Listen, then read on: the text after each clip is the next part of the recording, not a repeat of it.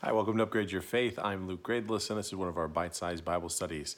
We are continuing our journey through the book of First Peter, and we find ourselves now in First Peter uh, chapter three. We're going to be looking at verses eight through seventeen. So again, that's First Peter chapter three, verses eight through seventeen.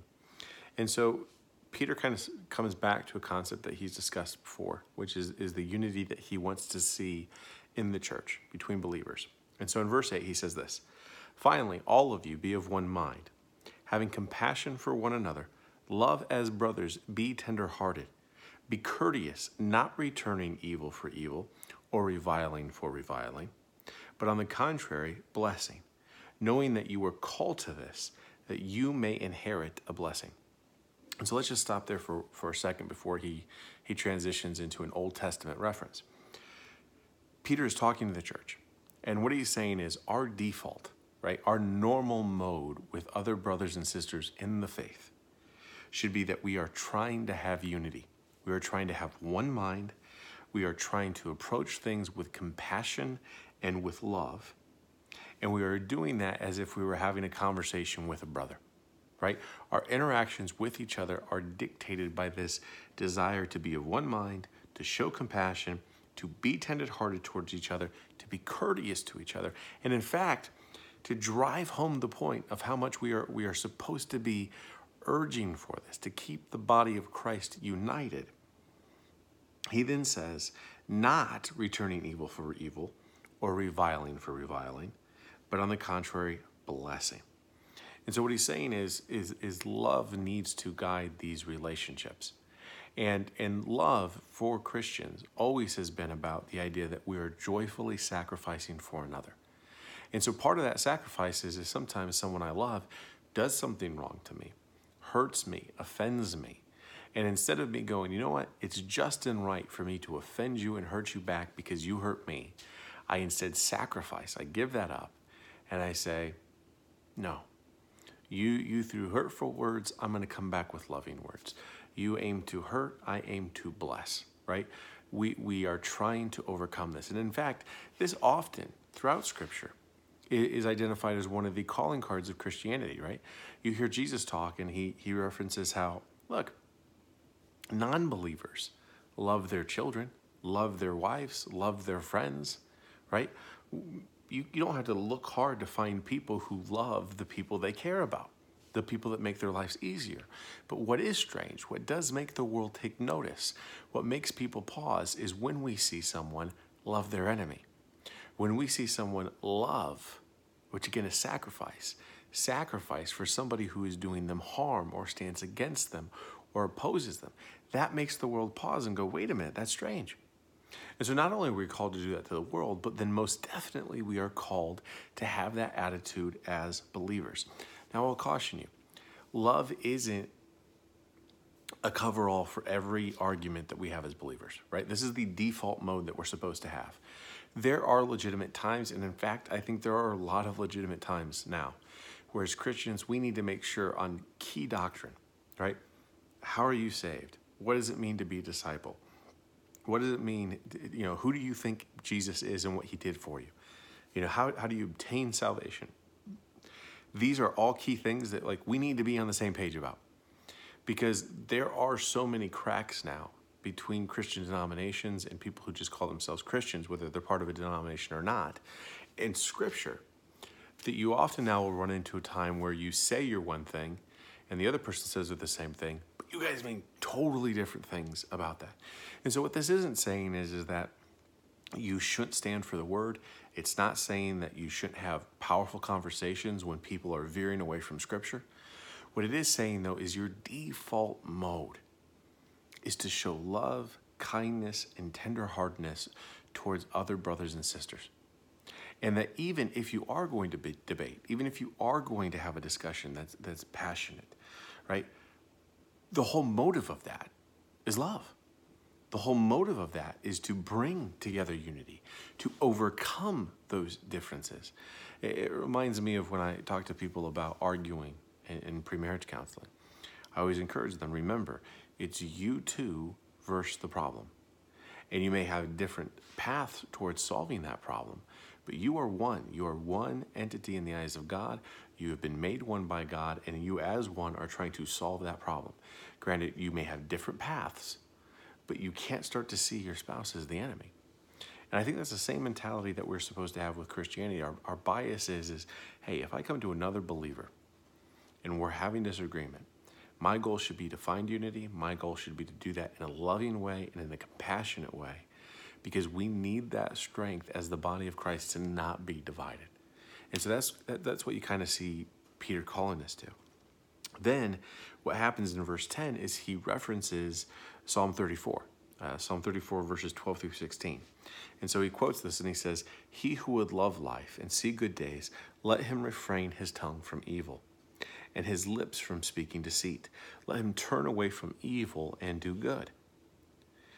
Let him speak peace and pursue it, for the eyes of the Lord are on the righteous and his ears are open to their prayers. But the face of the Lord is against those who do evil."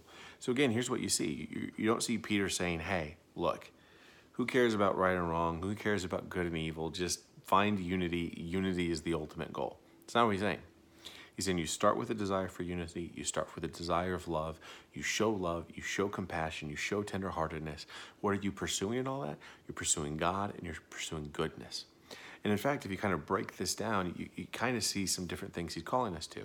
Uh, one, he's saying, have a humble and loving attitude, right? This is not about you showing your authority and your power and you getting what you deserve. This is about you being lowly and loving.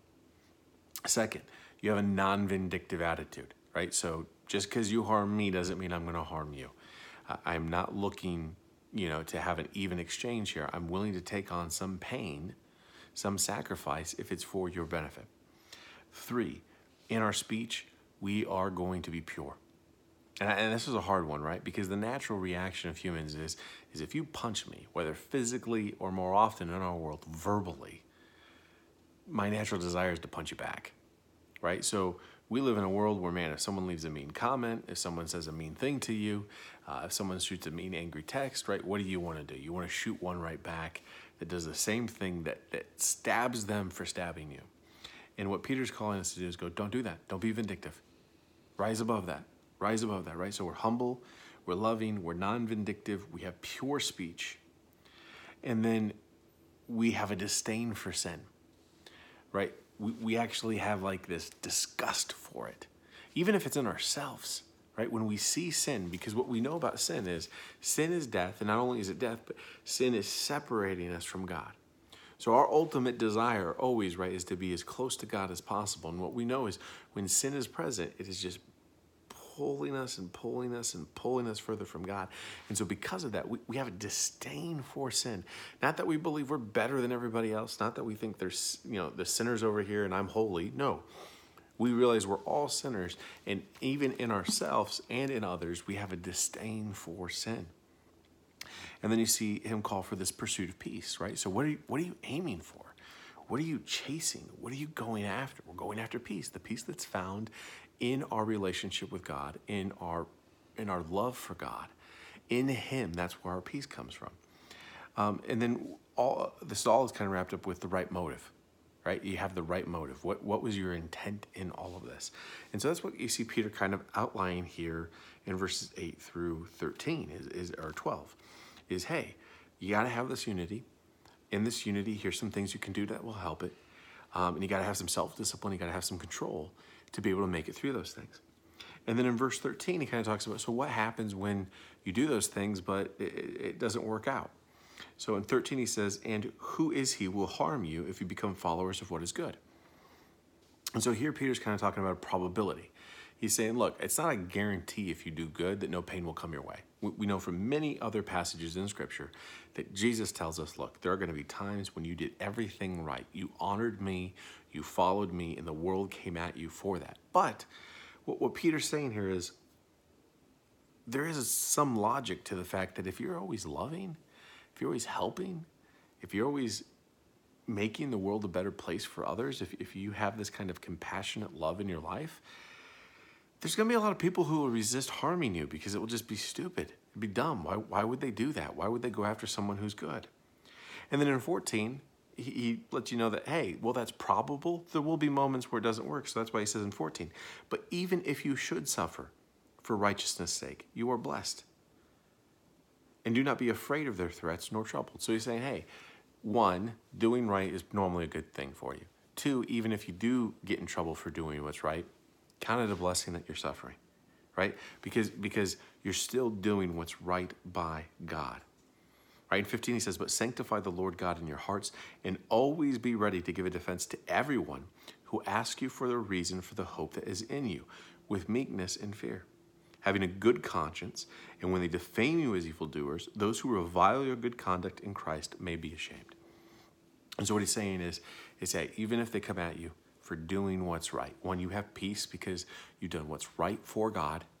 And two, they, maybe not in the eyes of the world, but in the eyes of the Lord, which is what really matters, they're the fools. They're the fools for calling what is good evil. Uh, they're the ones who are, are going to be ashamed for calling ro- uh, you know, right actions wrong. And so we get concerned not with how the world will judge these things, but how will the Father? How will the Father judge these things? And so not only do we have that peace that says, hey, if this happens, you know, we'll overcome it because I have my relationship with God. But also then he, he encourages us to have a boldness where even as the tribulation comes your way, right, even as people are, are piling on you because you're doing what's right, there is a hope in you, because that hope you have in, in God says, look, however things turn out here in this world, I'll be okay, because I know how the story ends, and I know he's victorious.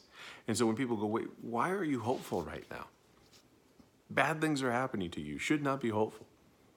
When they ask for that hope, we go, let me tell you why I'm hopeful. I'm hopeful because of Jesus Christ. I'm hopeful because he died on the cross for my sins. I'm hopeful because, and you just tell them the story of who Jesus is, what he's done, and how he's changed your life.